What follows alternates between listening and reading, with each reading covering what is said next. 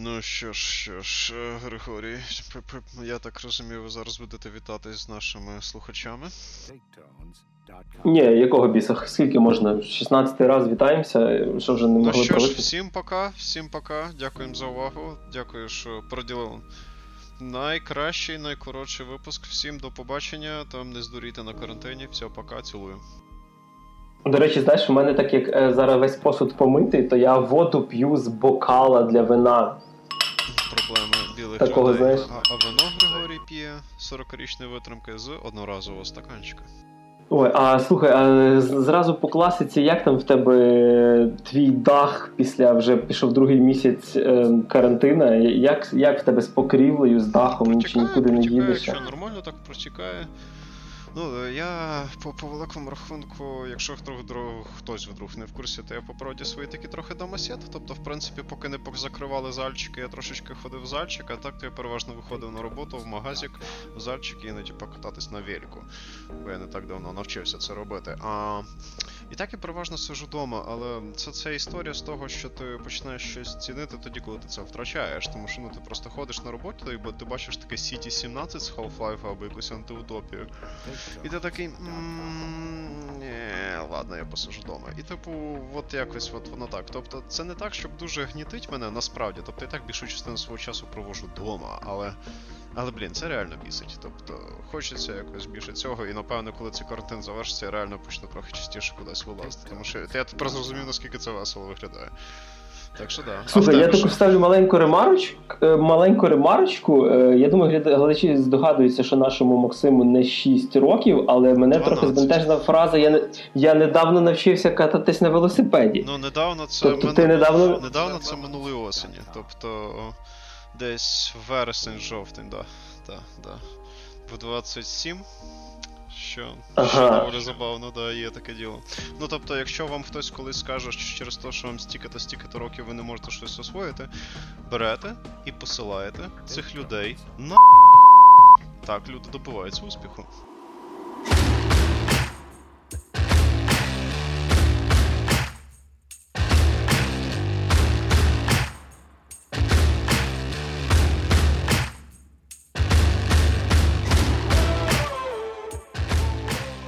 А ще не пізно що зробити, це привітатися з нашими слухачами. Добрий вечір, хлопчики та дівчатка. В ефірі 16-й випуск подкасту Тата Шо. І в нас в ефірі сьогодні людина, яка недавно навчилася кататись на велосипеді, Максим Морозюк. Привіт, привіт. Мене, як завжди, звати Григорій Тречук. Не буду казати, коли навчився я. Поїхали. Ніколи. І напевно, що від велосипеда. да, я ще досі не вмію. У мене, мене ще жучок трьохколасний є. Знаєш, такий. О, я, я собі уявляю.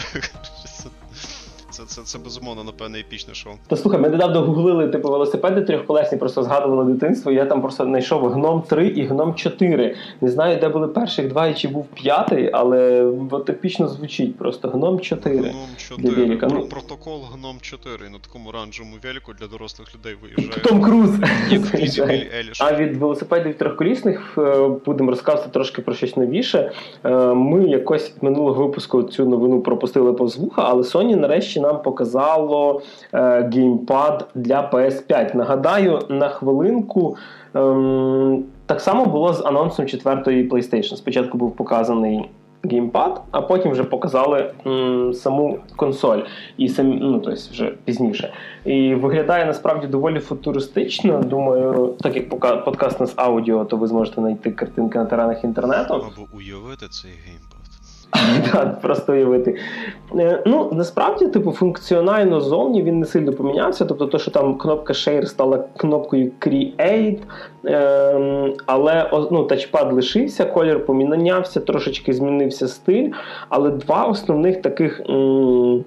Дві основних інновації є це те, що е, в нас з'явився мікрофон.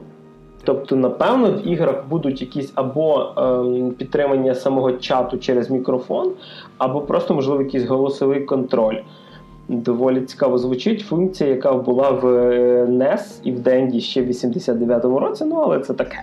Ну, голосовий контроль навряд чи, але те, що зручніше буде це однозначно, тому що стандартна сонівська гарнітура, вона Безумовно, просто Вона вона просто найкраща. Тобто, якщо ви хочете комусь подарити якийсь подарунок на все життя і більше ніколи з цією людиною не говорити, то ви в принципі можете взяти ту дяшманську гарнітуру, яка в стандартній ревізії PlayStation 4 в любій коробочці є, і просто так от швирнути йому в лице. І тому, відповідно, ти можеш, наприклад, слухати своїх братів з телевізора і при цьому говорити їм в мікрофон в геймпаді. Або використовувати гарнітуру, наприклад, без мікрофона. Як якийсь Ти знаєш, е, Що, до речі, навіть безпровідна гарнітура сонівська, яка оця за 100 баксів велика така, е, вона теж далека від ідеалу. Тобто я собі не купляв, але це зовсім недопустимо. Так, в мене всі знайомі, які брали, жалілися, вона ж має функцію складання. Тобто в неї дужки складаються, і вона так, щоб її легко було переносити. Але від того страждає те, що ну, її дуже легко зламати. Прекрасно. Чесно кажучи. дуже надійна. М, Молодці. Але найцікавіша штука це адаптивні тригери і тактильна віддача. Е, щоб оцю всю таку су- супертехнічну мову м, пояснити, розкажемо, що це таке взагалі означає. Це умовно в грі. Натискати на тригери треба буде сильніше відносно ваших дій. Тобто, якщо ви граєте якісь там е, не знаю, дірт ралі, їдете просто по дорозі, тригер нажимається легко. Якщо ви заїжджаєте в болото, тобі педаль саму треба нажимати тяжче. І так само буде відчуватися різниця в натисканні е, в шутерах, особливо. Знаєш, там дробовик по одному нажимається, автомат по іншому, е, вкупі з вібровіддачею і т.д. і т.п. звучить це доволі ускладнююче в плані ігрового процесу. Я думаю, це швидше якось трохи інакше буде реалізовано, бо знаєш, ну от як ти е, тим жмеш сильніше, а тим слабше. Ну, типу, люди, які тримають зброю, ну, ну ти в курсах, знаєш, тобто ти просто плавно нажимаєш на курок з будь-якого виду зброї. А от в якихось слешерах чи гонках чи щось таке, таке може мати більше просто для цього. Мені ще цікаво, що буде він бити тебе током, якщо ти отримуєш damage в екшенах. Оце мене теж цікавить. Е, Ну, я знаю, що- що вони ще розказували, показували це на примірі типу натяг... натягування тятиви лука в ігрі, в якомусь Far Cry. Знаєш, коли ти е, чим ближче до краю натягуєш, тим він тобі опір чинить сильніше, і відповідно, що чим довше ти тримаєш, тим швидше він буде чинити опір, щоб вернути кнопку назад. Тобто такий е, immersive, як ти любиш казати. Е, слово. Immersive. Нас, нас, насправді мені більше цікаво. Е, ну, це ж фішка геймпада, але це не означає, що кожна гра це буде використовувати. Тобто більше цікаво, де це з'явиться і де це буде використовуватися. Ну, напевно, чекаємо на якісь ем, сонівські ексклюзиви. Рибалка, наприклад. Сильніше там. Чи- наприклад. Симулятор рибалки, симулятор полювання, там, симулятор фермера чи щось таке. Тобто, але такі, знаєш, високобюджетні від Коджими. А як тобі, до речі, взагалі? От, е, ти ж ну, дивився на нього? А, так, як так, тобі сам геймпадік? Е, ну, я, я не дуже великий любитель настільки білого, тобто, само собою, будуть різні ревізії, вони там будуть різної кольорової гами, тобто. Мені він більше б сподобався, якби він був такий трошечки чорненький, але це не принципове запитання. З точки зору дизайну виглядає точно краще і. По пропорціям, ну бачиш, це треба в руках потримати, щоб розуміти, але можливо на цей раз він буде ще більше сконцентрований під, скажімо так, європейські і американські ручки. Тому що, наприклад, от зараз я взяв в руки DualShock, який лежить біля мене на тумбочці, і я от коли його так нормально беру, то в мене м, подушечки великих пальців іноді стукаються. І, наприклад, на курки я теж якось явно забагато місця. Ну, в мене явно якісь довговаті пальці для цього геймпаду. Коли ти мені давав третій DualShock якось, коли до тебе в гостях чилив.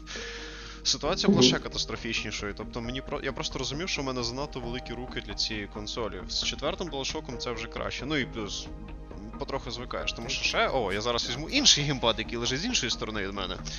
У мене е, щось типу Xbox сімейки, але не від Microsoft, а від інших ребят, які теж доволі непогано роблять. Xerox.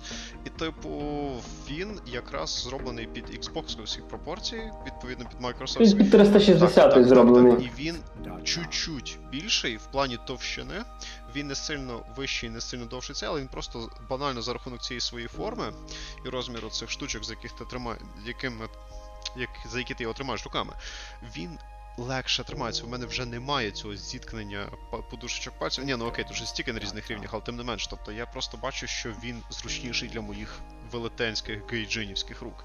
І я надіюсь, що на цей раз вони дійсно попрацюють над пропорціями. Або будуть робити експортні імпортні ревізії, тому що на такі на це, до речі, багато хто жаліється, що трошечки по мене підходить. Тобто, в першу чергу, мене цікавить, знаєш, такі більш прикладні прості речі, наскільки е, твоє початкове знайомство з новим геймпадом буде комфортне. Тобто виглядає він просто як ляля, але відповідно треба буде ще подивитися на його функціональність і чи будуть якісь ще цікаві фічі. Ну він по формі насправді дуже наблизився до Xbox One X. Тобто до Xbox геймпаду, тобто, ну, понятно, що там е, кнопки розташовані як як на PlayStation 4, немало цього е, асинхронних аналогів. Е, але так, виглядає вроді би набагато краще. І так само дизайнери типу, вже кажуть, що він дуже гарно підходить під всяку стилізацію. Тобто, що те, що він двохколірний, е, дозволяє легше зробити йому всяку, ем, всякий дизайн під якусь конкретну гру, тому що елементи роздільні. А ще дуже кльово дивитись різні мімаси з анімешними тянками, стилізованим під цей геймпад. Знаєш, такі хуманізовані мімасики теж доволі непогано. Тобто вже народна любов потроху розповсюджується про цей геймпад. Від геймпаду ми, е, напевно, що трошки кинемо е, кілька секунд самореклами. Е, 7 травня від платформи Ukraine Now і Podcasts Now буде проводитися, так сказати, онлайн-пітчинг подкастів України. Хлопці зібрали дуже багато авторів зі всієї України. Це буде до 20 авторів. Кожен буде розказувати по 2-3 хвилини і відповідати на питання про свої подкасти. Від е, та те, що буду я, зареєстрували вчора, якраз підтвердили е, участь в пітчингу. До 7 травня часу ще є. Я думаю, ми про це нагадаємо десь в каналі в Телеграмі, але можете вже зареєструватися. Е, це буде 8 вечора, доволі пізно, онлайн. Немає ніякої плати за участь в конференції, тобто.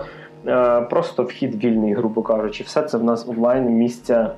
Я думаю, не обмежені. Зможете задати якісь запитання е, як мені, так і іншим авторам інших подкастів. Розкажемо про таку новину, яка вистрілила, ну як сказати, вистрілила доволі слабенько, мені здається, вистрілила, але вийшла вийшла ем, наступна частина XCOM, який називається Химера Squad. Химера холера. Анонсовано щось буквально за тиждень-півтора до релізу. Не було ніякого сильного анонсу. Тобто, це, скажімо, не є повноцінна третя частина, це такий стендалон DLC. Е, і наскільки я розумію, що вони цим XCOM хотіли м, заарканити публіку, яка до того не грала XCOM. І От. яким чином?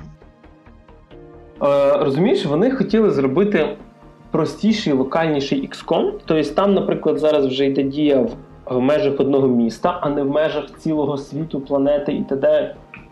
І це щось розумієш між старими серіалами про поліцейських, про якийсь поліцейський участок, і це такий XCOM поліцейська академія. Е, Насправді він став набагато локальніший, тобто навіть самі місії набагато менші там всі персонажі є м, незмінні, тобто там вони йдуть як персонажі сюжетно. Ти не це це не новобранці, яких ти можеш міняти, змінювати, давати імена і т.д. І відповідно це після другої частини, коли е, війна з Адвентом закінчилася, і це такий, знаєш, розмаїтий підрозділ, де є і сектоїди, які тепер на стороні людей воюють, і люди, і всякі там якісь е, напівзмії, і т.д. і т.п. Відповідно, між політкоректний. Так. Відповідно, єдине, що е, втратилося для мене, як для фан, напевно, що фаната особливо першої частини, це те, що ти не переживаєш за те, що загине один з твоїх е, бійців. Тому що якщо він загине, це місія провалена, і ти маєш загружати свій сейв. Е, з другої сторони, місії простіші, місії менші, локальніші, і планування як такого серйозного немає, як є, наприклад, в другій частині XCOM. Хоча знову ж таки є таймери, які тікають. Єдине, що мені не дуже зайшло, це е, заставки зроблені в такій комікс-стилістиці, яка трошки вибивається на фоні загальної графіки. Краще це все лишили на двіжку гри, благо він вміє вимальовувати доволі непогані речі там. От. Е, подивимося, що буде з ним далі, тому що він вийшов буквально за е, місяць до релізу другого XCOM на Nintendo Switch. І я насправді здивувався, що оця менша локальна е, версія XCOM, в якій набагато коротші навіть ті самі місії, не вийшла на портатив, тому що вона виглядає якраз як гра для портативу. Коли в тебе багато часу, наприклад, в дорозі немає, ти можеш там 10 хвилин е, одну місію катнути. Е, Можливо, якщо залетить, звісно, і другий XCOM на свічі, то і Chimera Squad появиться на свіч, але ну хз-хз. Вот. А що ти хочеш, яка взагалі в тебе думка про. Ну, з того, що ти описав, звучить так, що може нову аудиторію вони заарканять, але стару може так і просрати. Тому що, в принципі, за рахунок різноманіття тактичних місій і можливість можливість менеджити свою базу, кастомізовувати своїх персонажів, е, проводити ці комплексні тактичні бої з відчуттям того, що ти в будь-який момент можеш перманентно втратити одного з бійців, і ти або продовжуєш війну вже без нього, або згорушаєшся і стараєшся його врятувати. Це було прекрасне відчуття, чувак. Це це примушувало тебе дійсно трішечки більше цінити цей набір е, полігонів, який ти рекрутив для того, щоб створити місію. Тому що, по-перше, в тебе чисто прагматичний інтерес, тобі треба досвідчених прокачаних бійців берегти з хорошим спорядженням, здібностями і так далі, ну, там ж залежно від того ж, яку саме, яке саме доповнення граєте і так далі. Вона дуже комплексна була в цьому плані, особливо якщо ви ще Enemy Within візьмете і ці. The War of the Chosen до другого, відповідно. Тобто просто дуже догрому контенту в цьому плані було і в першій, і в другій, і воно було дуже комплексне. І суть навіть не в прагматизмі, що ти не хочеш втрачати досвідчене відстеж. Суть в тому, що ти ж і потратив скількись там хвилин на те, щоб зробити йому дурацькі вуса, смішну афрозачіску, пофарбувати його броню в рожевий колір, дати йому смішне ім'я. Дати йому смішний голос. Підготовив його, скажімо так, до війни. Тобто просто створюєш собі отряд клоунів, і тебе так горить, коли хоч когось з цих твоїх любимих клоунів вбивають, що це неймовірно. І XCOM в цьому плані дуже, вгадайте, що я зараз кажу, правильно, імерсивний. Тобто ти дуже сильно утотожнюєш себе з тим, що ти начальник цієї бази, то, то ти це дуже контролиш. Якщо вони дійсно прям упростили-упростили це, це насправді зменшує інтерес, тому що казальні аудиторії насправді, як правило, стратегії все одно не цікаві, чисто в силу своєї жанровості того, як починається entrance твій в цю гру, так і хардкорним фанатам стратегії або середнім фанатам стратегії не цікаві упрощення стратегії. Вони навпаки люблять, коли вони стають комплекснішими і різноманітнішими. Тобто це дивний хід. Для мене це просто дивний хід. Тобто я не можу я не можу вам зараз, глядачі, нічого сказати про гру, яку я не грав. Якщо я колись пограю, то я дам вам знати. На даний момент я в підвищ... в підвищеному певному такому розумінні. Швидше ні, ніж так, але спочатку треба грати гру, тому що з стратегіями все сложно, там треба комплексний підхід. Знаєш, що вони там додали дійсно нового? Це якщо в другій частині була така е, функція як infiltration, коли ви засаду робите перед атакою, то тепер ця засада може йти, як, наприклад, штурм будівлі типу Rainbow Six Siege, коли ти розставляєш всіх своїх по вікнах чувачків, і потім вони одночасно вриваються і роблять по кілька вистрілів перші. Тобто такий м- додатковий тактон до, до якогось шматка будинку, з якого ще тебе не бачили. Типу. Ну, знову ж таки, м- все-таки, знаєш, е- чекалося, напевно, е- анонса великої от XCOM 3. Отримали ми маленький огризок, який, можливо, і не зможе захопити нову аудиторію, але точно від, відлякає стару. І не буде XCOM 3. Хи-хи-хи. Цілком Але готуємося до гіршого, надіємося на краще, як завжди. До речі, на рахунок того, що ми готуємося до напевно, що кращого і, і до гіршого. Е, в мережу потрапили кадри фільму одного з найочікуваніших мною фільму. Це нової Дюни від Дені Вільмо... ну, Вільньова. До кращого, так, окей, тут я згоден. Так, тут до кращого, до речі, якраз Вільньов зняв е, продовження Блейдранера, доволі круто зробив. І свого часу він зняв один з найулюбленіших фантастичних фільмів останніх років це Прибуття Arrival, який я досі називаю як. Е, ну, фантастичний фільм про граматику. От. І я думаю, що всі всі ви бачили стареньку Дюну Девіда Лінча, яку взагалі е, фанати книги, я знаю, не дуже люблять. А, але ем, можемо порівняти самих акторів і, і, і Показали доволі багато їх насправді на цих фото. Ну, з старими фільмами там ситуація вкрай специфічна. Тобто, ну, по-перше, Дені Вільньов особисто мені ще дуже подобається за фільм. Е, блін, російською він був пленниці, англійською в оригіналі здається Prisoners. Це про те, як викрили двох дівчаток, і двоє чуваків стараються знайти цих дівчаток, і там це все відбувається в дуже напруженій атмосфері, тому що все трішечки сложно. І Декілька випусків назад ми обговорювали якось так крізь пальці Сікаріо. Якщо що, перше Сікаріо, яке дійсно хороше, теж зробив Вільньов. Тобто це режисер, який знімає дуже непогані фільми в доволі різноманітних жанрах. Тобто він як і фантастику непогано знімає, так і і реал кінцо в нього теж виходить доволі непоганим.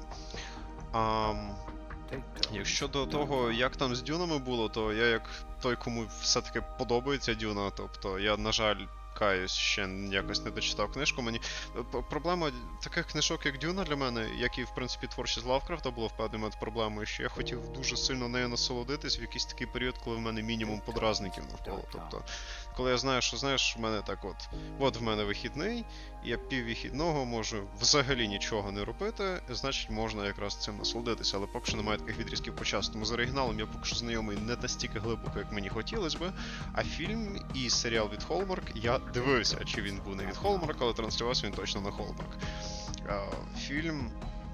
Е, Лінча, ну там просто він дуже упоротий в плані візуальної стилістики при цьому, в принципі, ідею основну твору він доніс. Просто він дуже. Він, він, знаєш, залишив суть, але поміняв дуже багато цих деталей. коротше. І в принципі це йому в певний момент дуже часто закидало, тому що місцями там просто не зовсім зрозуміло, чому він це так робив. Тобто там було просто дуже велика кількість дуже специфічних художніх прийомів в плані його як візуаліста, якщо є такий термін. А цей від Hallmark його вважають більш трушним в плані стилістики і в плані того, як там подається історія, але він виглядає як. Ем, ті, хто час від часу гуляють по альтернативному інтернету, вони мене зрозуміють, серіальчики від НТВ. Тобто, от щось таке. Тобто, от, типу, специфічний, але такий доволі годно зроблений старий фільм 80-х, і оцей дешманський серіал кінця 90-х, може початку нульових, і типу, що то, що ето, було доволі специфічно, а тут вже береться доволі серйозний чувак за те, щоб це знімати. І в принципі, головне, щоб він трошечки спригнув з цією своєю любов'ю про довгі затягнуті плани, які нічого собою ніякої інформації не несуть, а при цьому так нефігово затягують хронометраж фільму. А Дюна це історія, де такого робити нізя. Це дуже довга і комплексна історія. Ну, звісно, це залежно від того, наскільки вони детально захочуть її адаптовувати і розкривати. Тобто Вони на, на два фільми його розбивають. Окей, окей, в даному випадку тоді швидше всього розмова йде про якийсь комплексний розгляд, розгляд світу. Тобто це не буде так, що у нас один фільм по Ghost in the Shell і все, в який ми просто зліпимо дуже багато речей з різних його версій. І відповідно, просто от в Дені Вільньов він бере доволі прикольні ідеї, він адаптовує доволі хороші сценарії, він знімає якісно, в нього там хороший каст у його фільмах і так далі, але в нього от є ця проблема з цією любов'ю до довгих планів. Тобто він з одної сторони, вроді думає, що він цим атмосферу надає, але насправді, як на мене, в цьому не завжди якась крайня потреба, але з іншої сторони, щоб бути в цьому впевнений, треба побачити якусь версію фільмів без таких штук. Тобто це теж специфічно. Ну, в мене особисто пальчики схрещені, я дуже чекаю, тому що мені концепція історії Дюни і, в принципі, те, як до неї підходив і автор, і, до речі, як на сучасну мейнстрімну літературу, в нього такі доволі альтернативні погляди були життєві в даного джентльмена письменника. Слухай, а як тобі взагалі? Ти дивився трошки от е, самі кадри, і як тобі акторський склад новий в порівнянні з кастом Лінча особливо? Ну, частину розкадровочок я там бачив, а акторський склад я поки що за ним не слідкував. Бачиш, ну типу, я більше слідкую за режисерами, продюсерами, сценаристами, ну але ми зараз можемо це діло виправити. Тобто зараз ми познайомимося з нашим кастом. Для мене взагалі доволі дивним був. Е, ну, спочатку дивним, якщо порівняти з фільмом Лінчем, це Напола Атрейдеса е, Тімоті Шаламе. Е, Він такий, знаєш. Е, Сладенький мальчик то, такий, в принципі. Сладенький діснеївський мальчик. Ким, да. Ким, в принципі, на початку історії дійсно і є головний герой. Ну, типу, він син. Е, По суті, одного з головних, е, одної з головних політичних фігур всесвіту Дюни. Він виріс в такому елітному суспільстві, де він скажімо так, лопати в руки не брав. Тобто він вчив всі ці там воєнні дисципліни, поезії, все таке, але це була така, знаєш, стереотипна е елітна сім'я подружжя. Тобто мати там королівських крові, батя королівських крові, і він відповідно такий процесамний принц. Тобто це історія про те, як хлопчик стає, скажімо так, чоловіком, якщо ми дивимося в площині руху угу. персонажу в історії Дюни. Оце я замітив точно. Тобто, оце, це, це можна замітити навіть не дочитавши книжку до кінця. Тобто я я вже бачу, що одна з головних ниточок в історії Дюни полягає в цьому. Тому, в принципі, я поки що б не сказав, що це міскас. Ну, але знову ж таки, якщо ти вважаєш, що це. Ну, в мене, отак, як ти думаєш, у мене з цим. Доволі розповсюджена думка про актора, який грає Кайл Рена. Тобто, як на мене, ну, зоряних вінових. От от він, як на мене, не підходить з. Тобто, в принципі, я тебе розумію, коли тобі здається, що актор не підходить. Тут, тут знаєш, так само, от, ну, наприклад, е, якраз батьків його е, е, Лето Атрейдеса і Леді Джесіка, то мені здається, що якраз дуже схожі насправді актори по своєму типажу. Там Остер Айзексон, ой, перепрошую, Айзек, якого можете пам'ятати по найновішій трилогії зоряних війн, який по Демеру награв. Йому там вщепили доволі таку потужну бороду, додали трошки зморшок. Він ж в людях Ікс Апокаліпсис грав Апокаліпсиса. Ну, за гримом цього можете не замітити. І так. ще з його він один з головних м, героїв доволі непоганого фільму, по-моєму, 14 року Екс-машина із машини. Теж доволі хороший. Так, так, так, так, так. Ну, а Леді Джесіка, мені здається, що взагалі Ребека Фергюсон, вона, в принципі, е, схожа на. Е, Франческо Аніс, типу по типажу. Я от зараз дивлюсь на фото е, нової актриси і актриси з фільму Лінча, і це так, знаєш, я би повірив би, що. Що, що, ну, я напевно на іншому сайті ну, зовсім зараз дивлюся. пляжі якісь знайшов. Never mind. Окей, добре, ми продовжуємо. От. Е, ну так, є такі, знаєш, персонажі, типу як е, кого в нас Данка Найдахо Джейсон Момоа грає. Насправді вже не сильно пам'ятаю головного персонажа з е, власне старої Дюни. Е, актори дуже різні, але Момо, в принципі, харизмою не обділений, так само, як і е, Джордж Бролін, який грає персонажа, якого грав колись Патрік Стюарт, який ну, професор Ікс в тих самих людях Ікс, е, Гурні Халика. Єдине, що, чесно кажучи, от ем, я знаю, що по книжці в Халика там закохувалася та Джесіка Леді. І от Броєн мені більше таким виглядає притягательним чуваком, ніж був лисуватий Патрік Стюарт. Ну, fair enough, fair enough. Тобто, ну це, знаєш, роки інакші, е, стандарти інакші. Ну дивись, тут і так дуже-дуже дуже дуже сильний каст, тому що крім ось Так, тут тут вже, не поспориш. Про яких ми вже зараз говоримо. Ну, єдиний нюанс це Дейв Батіста, це це, це, це трошки омрачає картину, тому що ну, типу, він не актор, він реслер, але ладно. Типу... Ну, ти згадай Харконена, типу, цього малого, типу, рабана, який він був. Це просто був чувак, який кричав, там бігав, він ж такий нарваний мав бути. Тобто, в принципі, щось до реслера.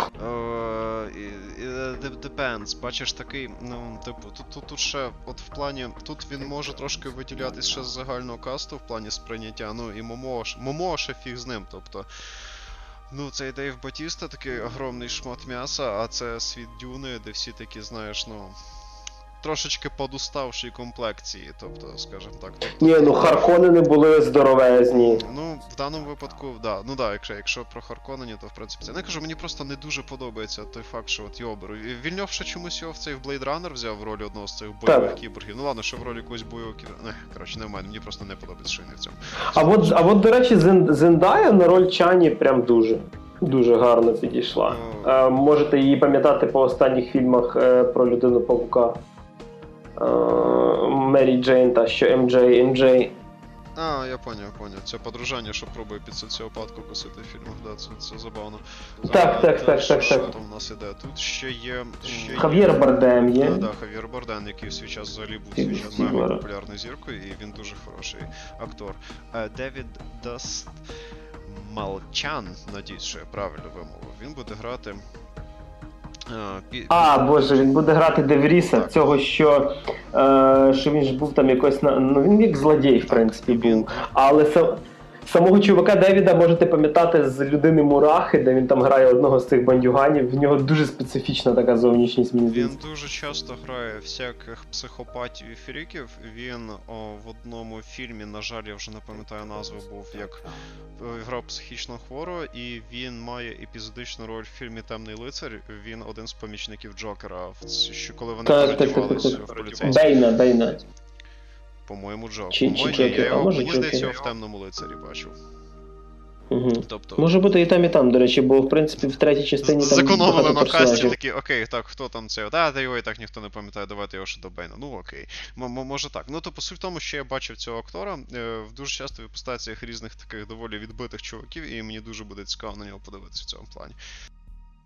Ну, а Стеллар Скарсгард в ролі е, в- в барона Владіміра Харконена, Ідеально. тобто ідеально просто підходить. Це, до речі, актор, який грав ем, е, вченого з серії фільмів про Тора, якщо пам'ятаєте. Ну і він ще, в принципі, грав, е, якщо не помиляюся, в трилогії Міленіум в шведській. Він там був на якихось другорядних ролях. Взагалі-то громика з Чорнобиля, just in case. Ну ні, ну так, так, так. Це да, це з ближчих, з ближчих типу, Тобто, ролей. і це, це однозначно одна з найкращих його ще акторських робіт. Тобто він теж такий доволі хороший олдскульний актор. Тобто каст дуже кльовий, дуже сильний, тобто, як мінімум в плані акторського складу.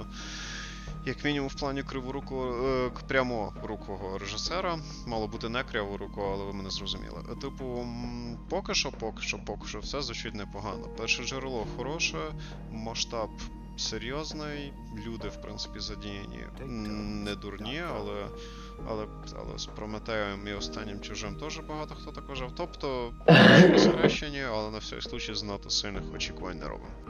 Я, чесно кажучи, єдине, кого я ще чекаю з касту побачити, це хто буде грати Фейда, е, якого в старому фільмі грав Стінг. Оце мені доволі цікаво. Е, ну, вже якщо Дейва Батісту запросили, то можна зрозуміти, в яку сторону знаменитостей вони хочуть запрошувати в свій фільм, то можливо його буде грати Джон Сіна. І знаєш, там ця музика тюн тюрюн тюн грає, коли він буде появлятись. Тобто я думаю, оце це буде просто отлично. Цей фільм явно кращим зробить. От, е, і, до речі, не тільки легендарні книжки, легендарні екранізації від легендарних режисерів ми згадуємо. У нас є ще легендарні легендарний іменинник. В легендарному подкасті у нас є легендарний іменинник. І я знаю, він не слухає. Е, на хвилиночку Джеку Ніколсону 83 рочки стукнуло.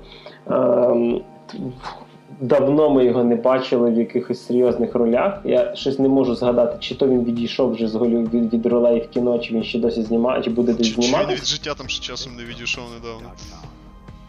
Але просто знаєш, актор, ем, який багато де відзначився, якого дуже важко пропустити.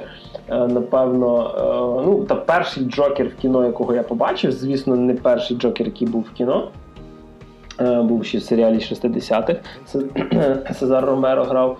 Але от Ні- Ні- Ніколсон, в нього реально майже кожна роль була чимось якось ну не, не епічною, але така, що дуже запам'ятовувалася що Джек Торренс в сяйві, що Джокер.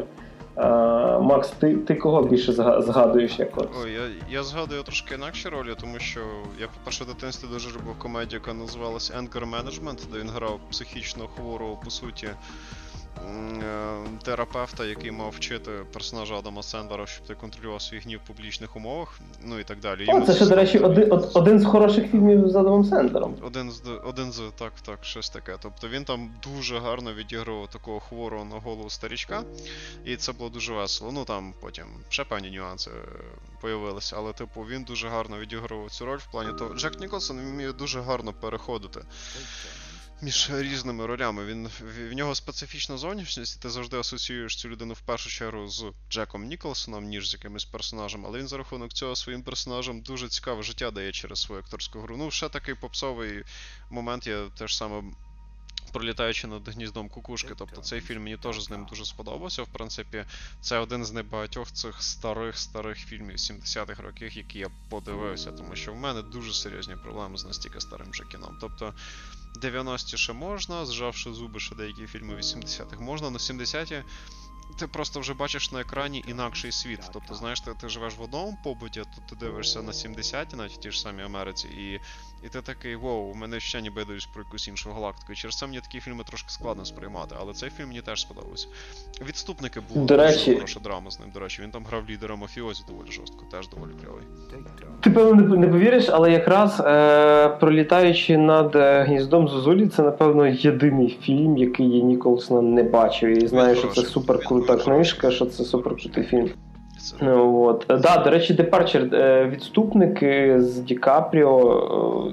Якщо це ж про це ж теж. І Ді Капріо, і цей наш... І Мед Деймон. Е, Пачіно. Там ж грає цей. Блін, я постійно забуваю ім'я, але при цьому він доволі мене чомусь завжди смішить. Це актор, що зараз в останніх трансформерах грав цього вченого американського автомеханіка.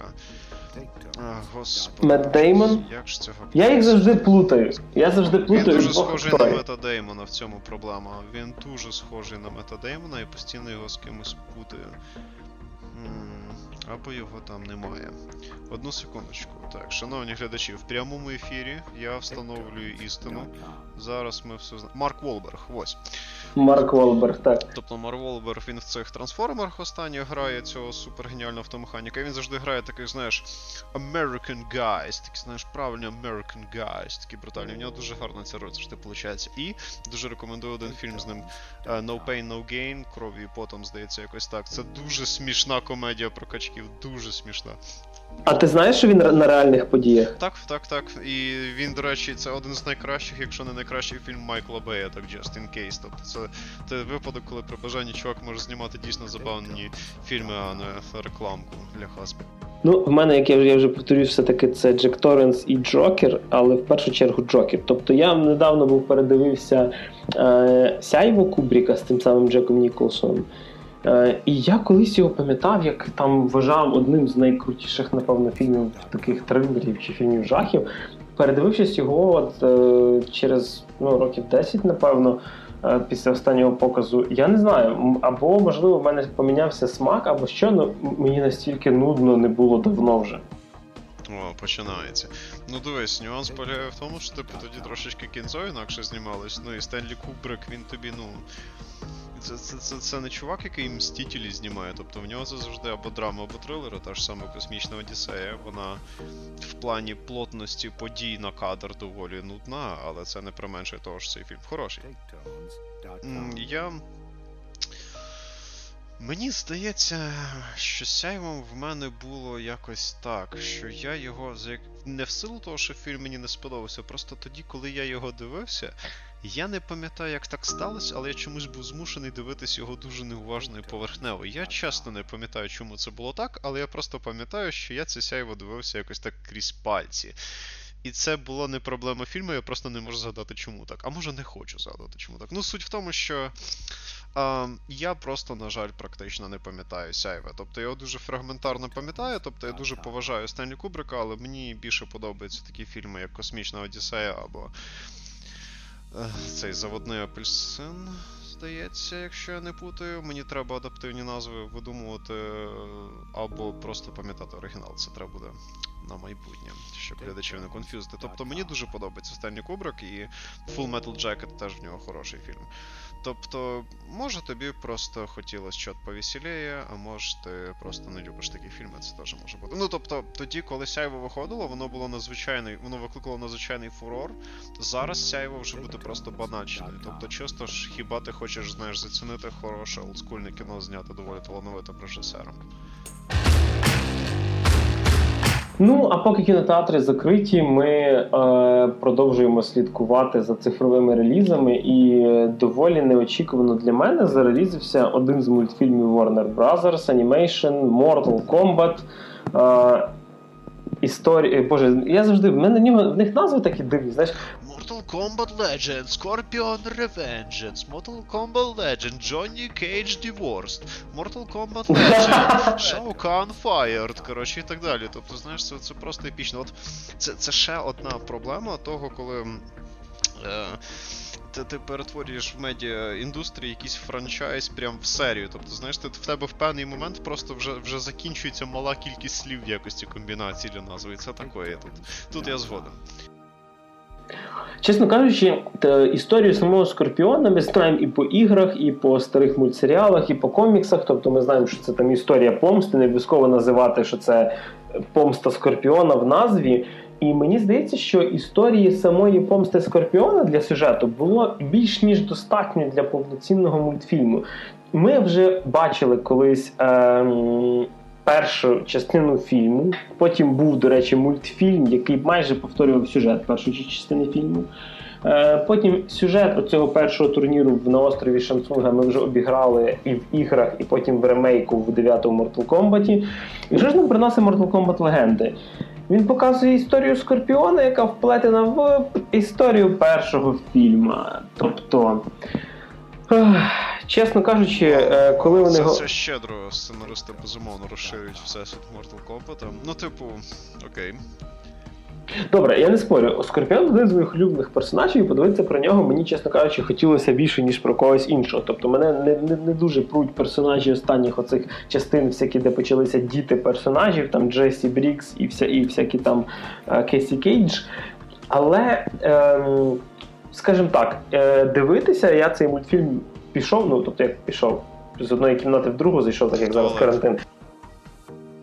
Е, після фрази, що е, власне NetherRealms дуже сильно підтримували розробку цього мультфільму. Тобто сказали, що це буде жесткач, такий, от як в нас в комп'ютерних іграх, і в певній мірі вони не збрехали.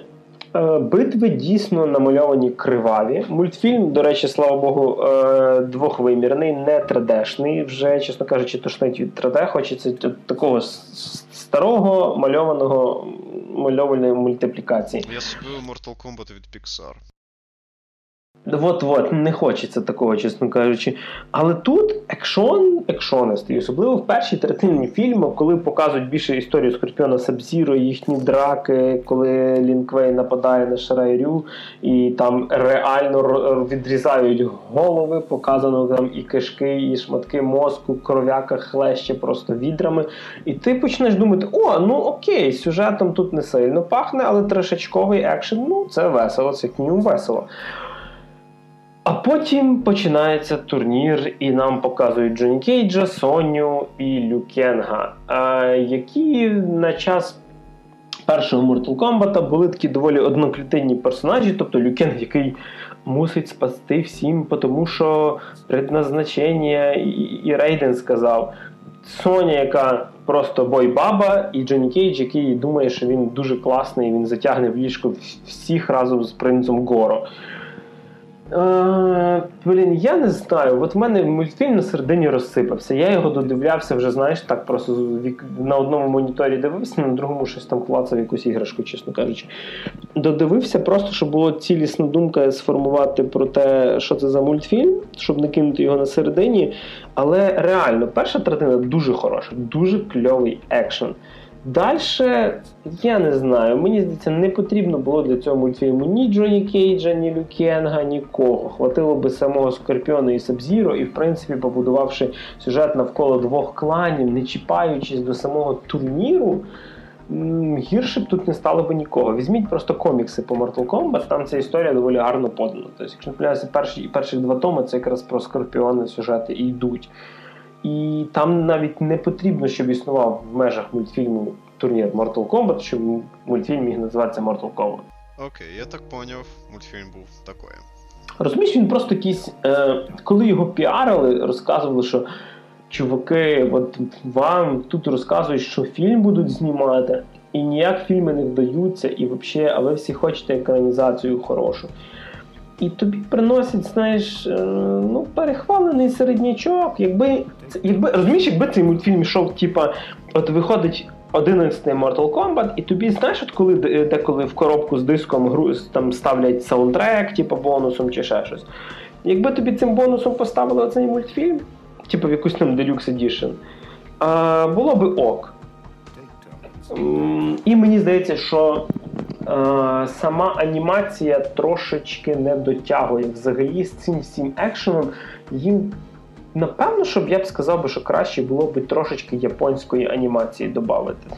Анімешні такі скорпіони Субзирю, але знаєш такі кавайні анімешні. Тобто вони всі такі, як в цьому, як як в всіх цих аніме-серіальчиках, там де всякі домохозяйки і так далі, або якісь гаремніки. Тобто вони всі такі мають, знаєш, бути ультра яойні. О, чувак, чувак. Мультфільм по Mortal Kombat в стилі Джоджо Bizarre Adventure. О. Це ж Таке було б це, це було просто шикарно. Тому у нас з Григорієм офіційно появилась мрія. Надіємось, що компанія Warner Brothers нас колись почує. Ну, бо Warner Brothers мені трохи напряжно говорить. Е, так що да, дійсно буде. Знаєш, і ще додати туди е, оці появи персонажів в стилі Sailor Moon. Знаєш, коли типу, він появляється. Трансформація в стилі Sailor Moon такий. Да, Це це, це було б просто шикарно. І і Рейден він був би цим е, в чорному плащі чуваком з циліндром, що цей Sailor Moon постійно каже. Він, він таки каже. Е, я своє діло зробив, мені треба йти. А вона така каже: ну так ти ж ніфіга не зробив, і він нічого не говорить, просто зникає такий. Це це було просто. Ну, в принципі, здебільшого то, то, то, то, що Рейден робить. Типу. Да, До речі, було кілька хороших жартів. Все-таки в мультсеріалі є, коли там Е, Рейден всім каже, там, ну, типа, ви там маєте всіх спасти, і до нього, типа, чуваки такі, мов, а ти взагалі, от, типа, навіть жопою рухати не будеш. І він такий, ні, ні, мені не можна, але через 15 хвилин сам десь там втручається в бій, там розкидує всіх громами і типа каже там. В нього цей старчий маразм, це деконструкція образу Григорій, це особлива така підсюжетна лінія. Часу в нас здебільшого зараз ну, часу в нас стало більше, так як сидимо ми вдома, і е, почали особливо я почав догравати ті ігри, які я колись почав і не закінчив. Тобто я нарешті добив Resident Evil 2, е, я допроходжу е, RDR, другий нарешті, і я закінчив третій відьмак. Типу, але е, тут в мене на свічі виявилося, що була така метроїдванія, як Guacamele 2. What the fuck is this? Як би тобі сказати, Макс? Е, Насправді, ну. Я Ну, е, Для глядачів і слухачів, які не знають, що таке Метроїдванія, це е, жанр ігор, який пішов від серії ігор Метроїд і Castlevania. Тобто це 2D-гра в відносно відкритому світі, який починає ем, розширятися по тому часу, коли ти знаходиш якісь тули, чи здібності, чи якісь речі для інвентаря. Тобто, умовно, в 10 місцях в тебе є льодяні стіни, ти їх не можеш розбити. Коли ти знаходиш якусь антилюдяну рукавицю, вони тобі допомагають її розбити, і в тебе світ стає ширшим. Тобто в, завжди багато бектрекінгу, повернення в попередні локації, і гра вона в принципі створена для того, щоб ти займався експлорінгом, щоб ти це все досліджував. Гвакамелі 2, ну логічно, це сиквел Гвакамелі 1. Е, це метроїдвання, яка пов'язана на мексиканській міфології. Ви граєте за Лучадора, тобто це такий собі мексиканський мексиканський реслер, який йде спасати, рятувати світ. Е, навколо у нас куча гумору на тему, що він реально має знайти священний гвакамолі, десь там в лісу священних авокадо. Е, дуже багато мексиканського колориту, весь цей день мертвих з їхніми черепами навколо. Е, і просто дуже багато відсилок і мемчиків до всього підряд. Тобто тут є, наприклад, рівень, коли ти бігаєш по порталах, ти можеш потрапити в рівень з е, Street, Street of Rage з сєговського бітемапу. Він весь намальований в восьмибітному стилі, де ти там товчеш від ну, спрайтовим персонажем восьмибітні пики. Або, наприклад, коли ти потрапляєш в світ, е, який надихався Final Fantasy, і в тебе всі бої в екшені стають покроковими. Це, це типу, гра пародія, чи як? Я якось не можу зрозуміти. Типу, вони це як референси до різних відеоігр роблять, чи.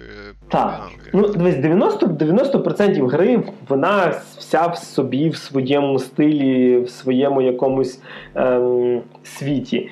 Але є левели, які додають тобі, так дай Боже, гумору. Тобто, коли ти, наприклад, потрапляєш ну, в Final Fantasy рівень, це секретний рівень, я його, до речі, доволі випадково знайшов. І починаються покрокові бої, і в тебе навіть коли вискакують назви атак, І так як Final Fantasy лічилка Cure, знаєш, тобто в тебе є, то вона навіть в російському дубляжі пише Cure. Тобто, що ти використовуєш. Вони Ти настільки. використовуєш на-. Чувак, вони настільки напхали туди мемасиків і референсів, що там навіть є level, який вистьобує самих розробників в то, що в них не було розуму придумати що своє, а вони накрали всяких мемчиків. І там всякі Grumpy Cat на стіні висять і т.д. І персонажі говорять е, фразами е, геймерів, які ретвітили в Твіттері і писали типу, фразочки, типу там о, що не могли придумати щось своє із ніками цих типу, геймерів. Нормально, нормально так. Повеселились ребята. Тобто гра проходиться годин за 15. Е, якщо випилосошувати всі секретні левели, то напевно, що годин 20-25 буде. Е, да, до речі, там є кури ілюмінати, тому що головний герой може перетворюватися в певних левелах в курку. Щоб е, про, проходити, до речі, курка може відтоварити навіть сильніше деколи, ніж сам Лучидор. І взагалі, розумієш, чим далі ти проходиш, тим більше твій екшен і твої екшен е, ланки гри стають такими більш головоломками. Тобто, одного суперника тобі треба бити тільки з таким ударом, другого тільки таким. Для третього треба перейти в паралельний світ, типу кнопочку нажати, щоб ти, типу, бо він в цьому не активний, але тебе товарити може. І в тебе кожна драка стає такою міні-головоломкою. Окей. От. А, до речі, дуже гарно вистібали ще з класичних РПГ, коли там е, персонаж тобі щось розказує, а потім тобі каже е, вам повторити цю інформацію, чи ви зрозуміли? І там є да і ні. Ти нажимаєш да, а він каже да повторити чи да зрозуміли. Ти нажимаєш да. Він каже, і там і там, знаєш, воно таке ескалюється одне за другим, коли вже сам персонаж просто схарюється, каже, та ну тебе і йде. Nice, nice, nice. Гумору дуже багато. І серйозно, я думаю, що на великому моніторі це буде так собі, а от в портативі прям дуже шикарно заходить. Е, не уявляю, як її грати можна на клавіатурі. Дуже сильно заточена під геймпад, під стіки, тому що дуже часто треба робити такі піруети стіками, особливо вже коли під кінець гри доходиш. А, да, і ще одне. Зразу кажу: якщо ви сіли її проходите, постарайтеся її пройти не перериваючись на щось інше, тому що е, в грі дуже сильно з'являється багато всього нового, з'являється дуже багато всяких комбо-ударів, і персонажі, які тільки цим комбо-ударом можна завалити, дуже багато всяких комбінацій кнопок. І я думаю, що якщо це закинути на місяць-два, ти просто банально можеш це все забути. Е, Під кінець мені стало, чесно кажучи, напевно, один з один з небагатьох мінусів гри. Мені стало забагато всього. Тобто, я коли згадав, що в мене крім двох кнопок атак, ще є китки комбінації між кнопками з відхиленням джойстика в різні сторони, переходом в паралельні світи, біганням по стіні, стелі, польоти і т.д. і перетворення в курку, ти такий. Ой, типу, знаєш, і. Да, але дійсно дуже хороше метроїдвання, і відволіктися від великих AAA продуктів саме то, чесно кажучи, за останні роки, напевно, з таких 2D метроїдвань, що мені дійсно зайшло, це був Hollow Knight. Це теж такий був, як його дуже дуже довго називали 2D Dark Souls. По складності Guacamele набагато легше, але місцями попотіти прийдеться теж, особливо коли йдуть такі головоломки, які треба пройти без шансу на хоча б одну помилку, бо прийдеться все починати спочатку. Воу, окей, це вже це вже сурово звучить. Ну, Макс, а, а чим ти себе балуєш? Е, Я надіюсь, ти зараз будеш про ігри розказувати. А, окей, почекай, мені треба новий сценарій написати тепер. Окей, сценарій готовий. Так от, е, поки ти насолоджувався ламповими комедійними пригодами всяких лучадорів, які мають рятувати світ з допомогою курок, які допомагають їм переміщатися в паралельних світах, і многое другое, я насолоджу. Я, я балував свій комплекс диванного генерала, диванного короля, називайте як хочете, грою Total War Warhammer 2. І. І це було вау, це, це було дійсно весело. Мені надзвичайно сподобалось, і як взагалі це проходило. Кидає мені Григорій новину, що е, будуть безплатні вихідні Total War Warhammer. Та безплатні вихідні Total War Warhammer мали тривати, здається, з 18 по, 17 по 19 квітня. І відповідно. Десь так, десь так. Тобто, практично два з копійками дня можна було насолодитися War Warhammer. Я довгий час хотів його взяти, але я не зовсім розумів, коли я матиму на це час. Тому що ця гра дуже кльова, дуже комплексна, дуже класна. Я це бачу вже і по відосам, і по рецензіям, і по. Ну, я не так, що прям фанат серії Total І ти першу частину грав. А, е, так, я грався першу частину до того, тобто я не так. що- Слухай, не так, щоб фанат. Скільки в тебе частин Total War в стімі є? Е, з, е, з- В мене дивись, з башки я тобі зараз точно згадаю, що в мене є другий Сьогон, другий Рим, перший Total War Warhammer, тепер вже другий Total War Warhammer. Ну і ще коли я був маленький, ще коли я був маленький. Е... А, да, в мене ще Three Kingdoms, я вже просто забув про нього чуть-чуть на, на фоні А Medieval і Рим. Е, ні, Medieval в мене. не- Medieval його прийнято вважати самим культовим, але в мене з ним смішна історія пропустив його тоді, коли він був актуальний, а зараз він вже занадто архаїчний проводити не буду. І ще коли я був зовсім малий, ще в епоху комп'ютерних клубів, я грався перший Рим. Ну окей, я більш-менш відносно умовно знайомий з цим. Тобто. Такий грав майже всі, типа, десь трошки бачив. А, я ще грав Empire, але це вже було на закаті епохи комп'ютерних клубів, якраз, по-моєму, вже якраз закривалися останні, я там ще трошечки Empire зацінив. Це буде десь якраз 8-9 рік чи 10 коли він виходив, то якраз тоді була ця. А Наполеон? А Наполеон я грався теж, але я грався настільки чуть-чуть, що я вважаю, що це не рахується. Тобто мені було просто не цікаво. Там, типу, або Наполеоном проти всіх, або всіма Тобто, своїми. дорогі, дорогі слухачі, зрозуміти, якщо е, насчет цієї серії Макс вважає, що він е, ну так, в принципі, не є фанатом, я боюся, в принципі, запитати, де він фанат. Та, і що я роблю з цими іграми? Тобто, ну, в принципі, Dishonored проданий без бст, і Григорій вже знає про цю історію. Тобто, перший Dishonored я пройшов на ачівку чисті ручки, яку треба отримати, щоб нікого не вбиваючи впродовж проходження. От такими речами займаюся, якщо я фанат гри. Тобто, щоб ви розуміли рівень. Рівень серйозності проблеми. Я інакше вже зараз не можу це описати. Ми відхилились. Так от, е, типу, я такий е, йшов 2000. Е, Як пройшло знайомство взагалі загалом з цією концепцією Warhammer, до того, як я знав про безплатні вихідні для другого. Е, Іде 2000, кінець 2015 початок 2016 року відбувається повноцінний вже такий повномасштабний анонс того, що раніше було чутками. Що Creative Assembly вирішили зробити такий спін-офф і відійти від реалістичного історичного сеттінгу, що вони робили весь час, типу, і зробити Total War Warhammer. І і я, попри те, що в принципі я з повагою відношусь до Creative Assembly, особливо на фоні того, чим вони займаються останні роки, тобто єдиний мейджор виробник стратегії, який прям об'єктивно на плаву. Е, ну, по крайній мірі, поки що складається таке враження. І відповідно, я такий, ну, типу, дивлюсь, ну такий так, Creative Assembly, звісно, класні чуваки, але вони весь час робили, типу, reality-based, типу, стратегії, і тут це, це що буде, вони просто візьмуть е, скінчики всяких орків і людей, намотають їх на, ту, на ті самі війська, що були в умовному Римі, і оце от, от так воно буде, і, і для чого це все. І потім виходить цей Total War Warhammer. Через деякий час я його все-таки беру. Я розумію, що я був неправий.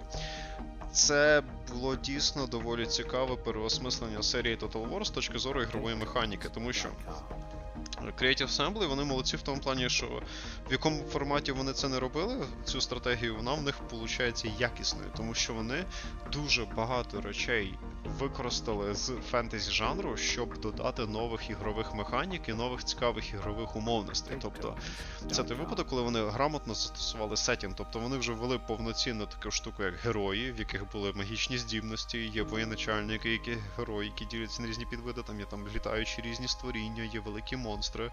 На, ну, типу, якщо раніше в умовному там Total War Римі були там лише там всякі слони або щось таке, то тут в тебе вже там повний зоопарк всяких тю чудіж з різними ефектами. Тобто ти ще досі отримаєш цей якісний Total War, в якому дуже багато речей зроблені на дуже серйозному рівні, але при цьому вони ще й використовують фентезійний сетінг всіма цими магіями. Плюс за різні фракції був дійсно різний геймплей, що не завжди було характерно, наприклад, історичним частинам Total в принципі дуже часто в багатьох фракцій були дуже схожі війська. А тут в тебе за кожного разу дійсно доводиться якось по-різному гратись, в силу того, що в кожної якась своя специфіка. Я так посидів, пограв, пограв, пограв і такий, ну. Ну окей, це було непогано. Але, як я вже казав, серія Total War дуже безпощадно відноситься до свого часу, і на регулярній основі грати таке не можна. А потім, менш ніж через півтора року, вийшов Total War Warhammer 2, і це породило дуже багато скепсису в рядах фанатів гри, тому що всі такі, типу. А, Так швидко. Сіквел такої комплексної гри. Це трохи дивно. І потім на деякий час він просто випав мого інформаційного поля, бо крім серії Total War, в мене в житті ще дуже багато всяких речей, які подразнюють моє інформаційне поле. І потім якось знов я почув про цей Total War, чую, що ця гра набирає все більших і більших оборотів, і що на даний момент це по суті самий актуальний Total War, тобто те, що почалось просто як забавний спін-офф, тепер притулилось, по суті на даний момент в їхній головний проект, який по сьогодні грає десятки тисяч людей, це можна просто в ком'юніті хабі в стімі побачити. І в певний момент я такий, ну окей, треба якось буде спробувати. І тут Григорій розказує мені про безплатні вихідні. Беру я ці безплатні вихідні, починаю грати гру і просто ахуєваю. Тобто вони. В хорошому смислі, я надіюся, цього слова. В даному випадку так. От в даному випадку я ахуєв в хорошому розумінні. Тобто вони знов, тобто, по суті, як вони умудрились зробити цей дійсно комплексний сіквел достатньо швидко. Вони не міняли движок, вони не міняли технологію, вони не міняли графіку. Тобто це та сама технологія, та сама ітерація цієї ігрової технології, яка була застосована в першому Total Warhammer. Але вони углубили і розширили її в плані контенту, в плані того, скільки в тебе активностей появляється, скільки в тебе нових рас появляється, в яких умовах ти граєш. Тобто, якщо, наприклад. Е, причому це стосується як глобального режиму, так і боїв в боях зміни були з того, що я бачу, не такі вже великі, але глобальні режими граються тепер набагато цікавіше, набагато залипательніше. Вони пофіксили деякі речі, які, наприклад, дратували гравців. Тобто вони ще й слухають до ком'юніті. Я не буду зараз описувати деталі за кожну окрему фракцію, тому що це займе занадто багато часу, який ніхто не буде тратити на те, щоб слухати мої ідеї про Total War, але я вам опишу загальну концепцію того, як було раніше і як стало трошечки тепер. Е, наприклад умовно в першому Total War або в Total War Warhammer, або в інших історичних Total War, все як правило зводилось до того, що ти в певний історичний період маєш швиденько зайняти певні території і розгромити певних ворогів. Тобто вся суть зводилась до того, що тобі треба швиденько розширитися, або не дуже швиденько розширитись до певних меж. І в принципі, в певний момент ти просто робиш собі якусь універсальну пачку армії, яка працює у всіх ситуаціях, і типу просто в певний момент сноуболиш і насолоджуєшся ситуацією. І так було в принципі в першому Total War Warhammer за винятком боїв. Тобто глобальний режим теж особо не відрізнявся, просто бігаєш, всіх завоюєш, а бої вже були дещо інакші і різноманітніші. По суті, за рахунок боїв, напевно, народ закохався в Total War Warhammer. І в другій частині вони. Вже зробили в цьому плані в глобальному режимі дуже серйозну інновацію. Тобто починається все як типовий Warhammer, бігай, завойовуй і так далі, але вони ввели систему ритуалів. Що таке система ритуал? Тобі треба набрати певну кількість певного ресурсу в кожної раси цей ресурс інакший, для того, щоб виконувати певні священні ритуали, які будуть давати вашій расі і вашій фракції певні ніштяки, поки ви боретесь за владу.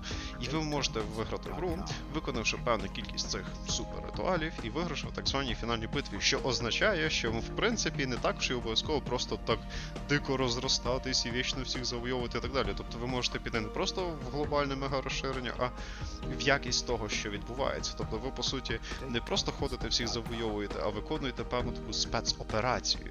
І в кожної, здається, раси, як мінімум з ванільної версії тут War Warhammer 2 є така можливість. І це вже багато що міняє. Тобто, тому я на цьому так наголосив. Тобто, в тебе вже мінімум два варіанти того, як ти хочеш вигравати цю гру, що дуже круто. Е, плюс е, вони дещо поміняли і в плані економіки, і в плані менеджменту твоїх провінцій. Зміни маленькі, дуже маленькі, але вони дійсно роблять гру приємніше. Як єдиний приклад, який мені зараз на першу думку спадає, наприклад, колись у вас були столиці, і там можна було будувати трошечки більше, ніж е, ну, столиці провінції, де можна було будувати більше, ніж в простих селищах. Там, наприклад, в селищі 4 слота, а в столиці 6 слотів. А тепер в столиці там може бути 8 або 10 слотів. Відповідно, ти можеш за рахунок меншої території швидше вийти в певну якість і так далі. Тобто, це такі. Це я вам один приклад навів, тобто я не буду все це перелічувати, бо це вже буде insane. Тобто ці, цікавіше грати в глобальному режимі. Ем, Бої, безумовно, вони підігнали їхню швидкість навіть на нормальному рівні швидкості. Тобто відчувається динаміка. Тобто в ти клацаєш, клацаєш глобальний режим, клацаєш, клацаєш, воно перетворюється потроху в таблицю Excel, вже починає так трошки annoying бути, і тут хоп, бій. Насолоджуєшся таким такою сумішю Total War і Warcraft, або якогось Total War і ну такого дарк брутального фентезі. А, мені ще візуальний стиль дуже подобається. Таке жорстоке, безпощадне, цинічне фентезі в стилі Гри престолів, або або в певній мірі відьмака в деяких елементах. Тобто це мені теж подобається сам сетінг, який вони брали, теж доволі хороший. І многое, многое, многое другое. Тобто Гру стало грати набагато цікавіше, плюс в мене ще є один колега, з яким я час від часу граю цей Total War ще в кооперативі. А, я я не здивуюся, якщо більшість слухачів думають, що я психічно ненормальний, тому що я тільки що сказав, як я не дуже люблю цю гру через те, що вона займає в мене багато часу, але я думаю, по, часу. по тому, що я розказую, я так розумію, ви вже всі здогадали, що часом я на неї витратив так непогано. Тобто, і в принципі вона дуже-дуже дуже по-народному сказати заліпательня. Тобто, вона. І і в цьому її проблема, от в певний момент. Тобто, ти ти, ти просто сидиш такий, так, все, останній ходік, сохраняєш, виходиш. Як цивілізація якогось. Так, так, так, безумовно. Е, знаєш, я не здивуюсь, якщо Total War в середньому грається довше, ніж цива, якщо ми говоримо про повноцінну партію. Тобто, якщо цивка це десь такий помірно, не знаю, там. Півтора-два, два з половиною задроцьких вечора, то Total War Warhammer це може бути спокійно задроцький тиждень. Тобто, особливо, якщо в тебе щось іде не по плану. Тобто, це це, це ще довше і. Відповідно, але Мені з одної сторони соромно, що я потратив на це стільки часу, але народ, я провів його просто з чистим задоволенням. Тобто, якщо хтось з вас е, хоче угорати по якимось глобальним стратежкам і любить їхню суміш з РТС-ними боями, тобто така комплексна глобальна РТС, е, комплексна глобальна стратегія, яка ще й розбавляється РТС-ними боями, що робить її дуже комплексною і цікавою, то можете спробувати, якщо, наприклад, просто любите стратегічні ігри. Якщо у вас, правда, мало часу, то напевно краще цю гру не грайте. Тобто це таке, або це єдина гра, яку ти час від часу граєш, або або краще не грає взагалі, якщо в тебе зараз на це немає часу, або в тебе багато часу ти можеш грати. Тобто, Слухай, а в порівнянні з старими War, тобто, бо я знаю, що типу, є люди, які грали, наприклад, там більше Рим, чи більше Сьогун, чи Three Kingdoms, воно ближче до чого взагалі?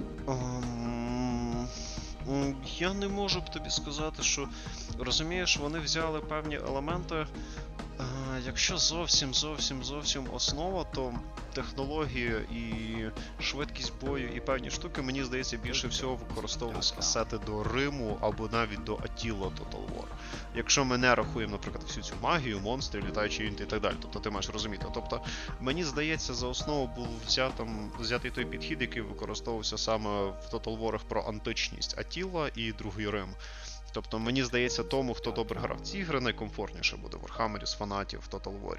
Ну і в принципі людям, які не грали Total War взагалі. Тобто є багато людей, яким там ну не дуже в прикол сидіти і дивитись, хто там десь там з кимось колись воював, всі ці політичні штуки, переплаті, і ще може дисонанс початися, якщо ти історію знаєш. А тут ти граєш про видуманий світ. І знову ж таки питання про видуманий світ. Наприклад, е, я знаю взагалі, що Ваха це такий доволі. Вузька тема е, для сфери конкретної сфери гіків. Мені просто цікаво, допустим, я в Warhammer не шарю взагалі. Тобто всю цю міфологію я там десь колись грав Down of War трошечки. Тобто, наскільки взагалі потрібно бути в темі лору? Типу, що... Ні, наскільки. Тобто я дуже поверхнево знайомий з фентезійним світом Warhammer. Ну там я, я трошечки чисто по приколу грав по Warhammer 40 тисяч прослухав десь 15 аудіокнижок е, про Єрис Хоруса. От, і типу, і. Е, тобто, і все одно я не впевнений, що я розумію, що там відбувається. А Total War Warhammer, я фентезійний Warhammer практично не знаю. Я читав колись одну книжку чота там, чота там Женів'єви з фентезійного Warhammer, але я вже нічого про це не пам'ятаю, і вона взагалі не стосувалась глобальних подій світу Warhammer. Це була така побутова історія більше. Тобто я, по суті, лор фентезійного Warhammer не знаю, що абсолютно не мішає мені насолоджуватись грою. Total War вони не так про те, щоб ти розумів сюжет, або щоб сюжет там був. Фішка Total War в тому, що ти пишеш цю історію, це як цивілізація або як Stellaris. Тобто ти не просто глядач чи частина чи чи малесенький такий вінтик в цьому світі, який тебе оточує. Ти, по суті, один з, скажімо так, агентів, який впливає на те, як формується цей світ. Тобто там немає сюжета як такого, тому що ти сам пишеш цей сюжет. Так це працює. Іноді вони дають тобі квести спеціальні, іноді бувають певні глобальні події, наприклад, там пробудження хаоса. Але це І ну, само собою тебе це супроводжується заставочками і так далі, 50 але мені складно називати такі речі прям сюжетом. Тобто тебе просто тобі просто генерують певні квести і рандомні події для того, щоб трошечки розбавити ігровий процес і трошки менше передбачуваності і рутини в нього носити. Тобто тобі не треба розуміти, що відбувається у світі фентезійного Warhammer, щоб грати Total War Warhammer. Це я гарантую. В тебе може після цього появитись інтерес до нього. От від цього я тебе вберегти точно. В мене самому так сталося. Я я знайшов декілька доволі непоганих відосів, де дуже просто розжовували лор цього. Е, фентезійного Вархаммера, бо мені стало просто цікаво. Але це не було в стилі. Е...